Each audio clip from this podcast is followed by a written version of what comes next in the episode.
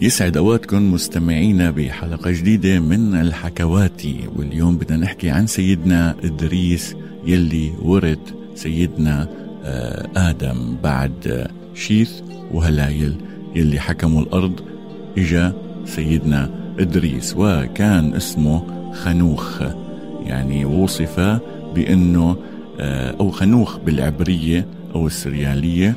لا هي بالعبرية حقيقة. وإدريس بالعربية أو العجمية هلأ إدريس عليه السلام أثنى الله عليه وصفه بالنبوة والصديقية. واذكر في الكتاب إدريس إنه كان صديقا نبيا ورفعناه مكانا عليا وهو خنوخ وهو في عمود نسب رسول الله صلى الله عليه وسلم على ما ذكره غير واحد من علماء النسب. هلا كان أول بني آدم أعطي النبوة بعد آدم وشيث. نحن قلنا بعد شيث بالحلقات الماضية قلنا أنه إجا اثنين من أبناء شيث يلي هن حكموا آه، أنوش وقنين ومهلايل ثلاثة. بعدين إجا سيدنا آه، إدريس. سيدنا إدريس آه، أول من خط بالقلم يعني أول من كتب على الرق وكتب على الجلد وعلى العظام. أدرك سيدنا آه، إدريس آه، حياة آدم 300 سنة و80 يعني أو 8 في ناس بتقول 80 380 سنة وفي ناس بتقول 308 سنوات. وقالت طائفة من الناس إنه المشار إليه في حديث معاوية بن الحكم السلمي لما سئل رسول الله عن الخط بالرمل فقال إنه كان نبي يخط به فمن وافق خطه فذاك. كثير من علماء التفسير والأحكام انه أول من تكلم في ذلك ويسمونه هرمس الهرامسة. وهرمس الهرامسة بيكذبوا عليه كثير وبيلفقوا له كثير. تمارين هرمس وتقاليد هرمس والضرب بالرمل لهرمس والتفسيرات لهرمس يعني آه، طبعا مو بس هو كذبوا كثير في ناس كذبت ووضعت القصص عليه وعلى غيره من الأنبياء والعلماء والحكماء والأولياء. هلأ ثبت في الصحيحين في حديث الإسراء أن رسول الله صلى الله عليه وسلم وهو في السماء الرابعة. يعني لما طلع سيدنا محمد بالإسراء. والمعراج. وصل للسماء الرابعة. هذا رواء ابن جرير عن يونس عن عبد الأعلى عن أبي وهب. قال آه سأل ابن عباس كعبا وأنا حاضر فقال له ما قول الله تعالى لإدريس ورفعناه مكانا عليا. قال كعب أما إدريس فإن الله أوحى إليه إني أرفع لك كل يوم مثل جميع عمل ابن آدم. يعني إدريس سيدنا إدريس عنده حسناته والأعمال الصالحة اللي بيعمل فيها. كل يوم الله تعالى بيرفع له أعماله بعدد كل شيء بني آدمين بالكرة الأرضية. بيعملوا أعمال صالحة هو بيرتفع له. فأحب أن يزداد عملا فأتاه خليل له من الملائكة. قال له إن الله أوحى إلي كذا وكذا.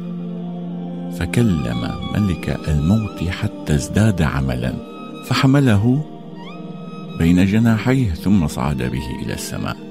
فلما كان في السماء الرابعة تلقاه ملك الموت منحدرا. فكلم ملك الموت في الذي كلمه فيه إدريس وقال وأين إدريس؟ قال هو ذا على ظهري. فقال ملك الموت يا للعجب بعثت وقيل لي اقبض روح إدريس في السماء الرابعة. فجعلت أقول كيف أقبض روحه في السماء الرابعة وهو في الأرض؟ فقبض روحه هناك فذلك قول الله عز وجل ورفعناه مكانا عليا. هي إحدى التفاسير طبعا. سألوا كم بقي من عمره. يعني روى ابن أبي حاتم عند تفسيرها وعنده فقال لذلك الملك سل لي ملك الموت. كم بقي من عمري؟ فسأله كم بقي من عمره؟ فقال لا أدري حتى أنظر. فنظر فقال إنك لتسألني عن رجل.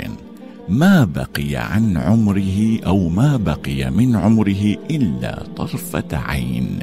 فنظر الملك إلى تحت جناحه إلى إدريس فإذا هو قد قبض وهو لا يشعر. وهذا من الإسرائيليات طبعا. وفي بعض نكارة يعني إنكار في ناس بتنكر هذا الحديث وبيقولوا مو صحيح. هلا ابن أبي نجيح عن مجاهد قوله أن رفعناه مكانا عليا قال إدريس رفع ولم يمت كما رفع عيسى. إن أراد أنه لم يمت إلى الآن ففي هذا نظر وإن أراد أنه رفع حيا إلى السماء ثم قبض هناك فما فلا يتنافى مع تقدم. من كعب الأحبار؟ يعني في ناس قالت أن سيدنا إدريس رفع إلى السماء ولم يمت أنه مثله مثل سيدنا عيسى.